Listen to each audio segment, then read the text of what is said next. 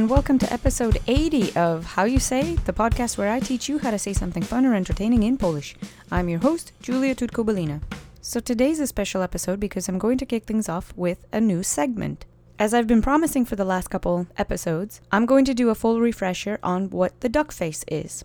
English and Polish have very many overlapping phonemes, but in Polish there exist sounds that don't exist in English. So sometimes you'll open a textbook and you'll see sh is being translated as sh, but that's incorrect. So if you only speak English for your entire life, then you will have a tough time making these phonemes because they don't exist in English. I have to teach you how to make a brand new sound.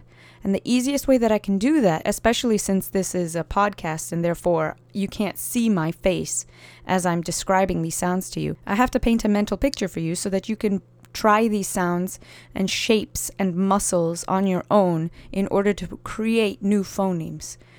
So the phonemes that exist in Polish but not in English are on, en, ż, ch, and sh. For every other letter and letter combination in the Polish language, there is an equivalent in English. Now, first off, on and un have equivalents in French and are not too hard to mimic once you hear the sound. Like everybody has heard the classic cartoon French stereotype, hon hon hon.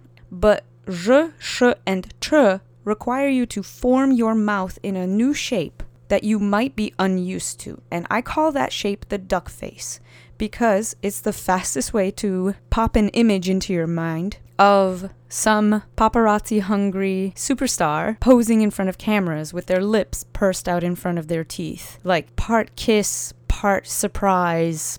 You have to make a similar pose in order to produce these sounds. Now, the first thing we're going to do is make that shape of the mouth together.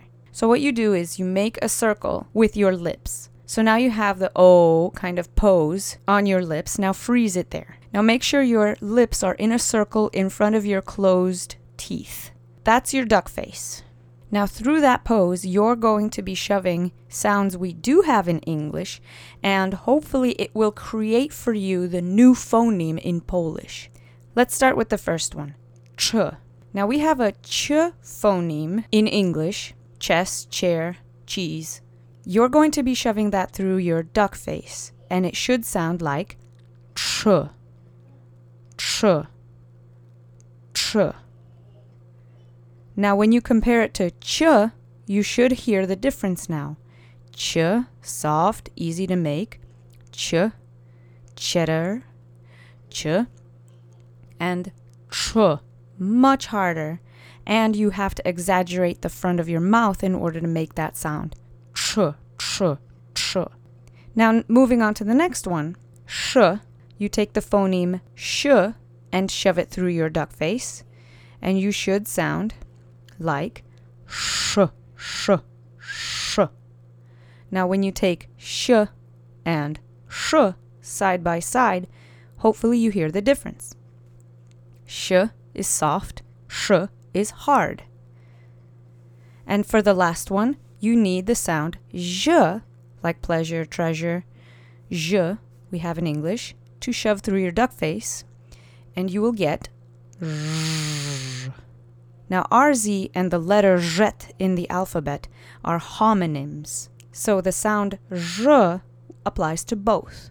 Now, let's try to make j as compared to je. Je is soft, R is hard. J, R. You notice that each time you successfully make the phoneme, your lips are really far in front of your face. It almost feels like you're being a cartoon.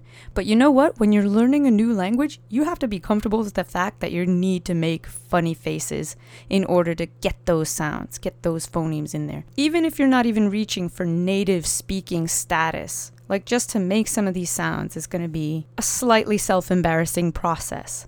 But embrace it and enjoy it because it's funny and it's so rewarding when you get that right sound. So that's a recap of what the duck face is. Now, I'm going to ask for you guys to send me feedback about what you thought about this segment because I'm going to try to include it every 10 episodes. But I'm trying to strike a balance between listeners of the show who've been with us for a long time and new listeners who are coming on board who may not know what I mean when I say duck face. So if you want to send me any feedback about what you thought about this new segment, you can do that by sending a mail to mailbag at howyousay.fm. I read every single email, so I look forward to hearing from everybody about what they think about this. I hope it was useful. And you're definitely going to need your duck face for today's lesson because today's lesson has two non English phonemes in it. So let's get started. Today's lesson is odszczekuję, which literally translates to I unbark. The elegant translation is I take back my bark. English equivalents are my bad or I take it back or forget what I said, or something like that. You can use this phrase in several scenarios. Basically, when you say something and you want to take it back, and it's kind of a casual, kind of a whoopsie, I take it back situation. Like when you apologize for a remark you made, or you made an assumption and somebody was like, no, no, no, that person did XYZ. And you're like, oh, whoops, I take it back. Or even like the other day I saw a blogger posted an article and then the next one was a retraction of that first article where some time had passed and he still posted something about I take it back odszczekuję and then I wrote about this and I really meant this. So, obviously in a situation where you've really stepped over the line, you need a more sincere apology, a more serious apology even. But if it's no big deal, but you want to take it back and you're like, oh, sorry, me, that was me, whatever, then this is the perfect term for it. And it is definitely inside baseball slang. So I hope you enjoy this lesson. So let's practice it together with your brand new refresher course on the duck face, fresh in your mind.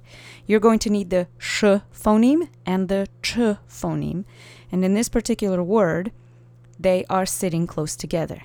Also, at the end of this word, you'll find the L letter, which, as I've mentioned before, sometimes at the end of a word like this, it'll get swallowed up in faster speech. So I'm going to teach it to you as a odszczekuję instead of an odszczekuję. But please do know that when you're spelling it out, you need the L at the end of it because it's the first person voice and those always end in L. Let's practice this word together very, very slowly. Odszczekuję.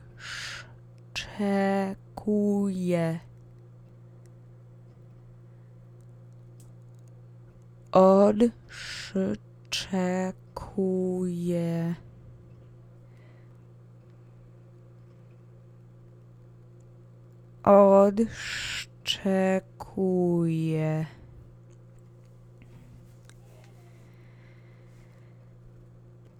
So the next time you flub something up and you want to take it back very, very quickly, then odszczekuję is the best way you can. So I really hope that you enjoyed today's lesson. I hope you put this one in your back pocket.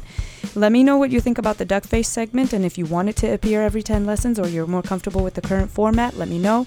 Um, I am eager to cater this to what the majority thinks because I'm here to help you. So if you want to reach out to us, email address is mailbag at howyousay.fm. Our Twitter handle is at howyousayfm, and our website is www.howyousay.fm. Thanks again for listening, and I'll talk to you next week. Cześć!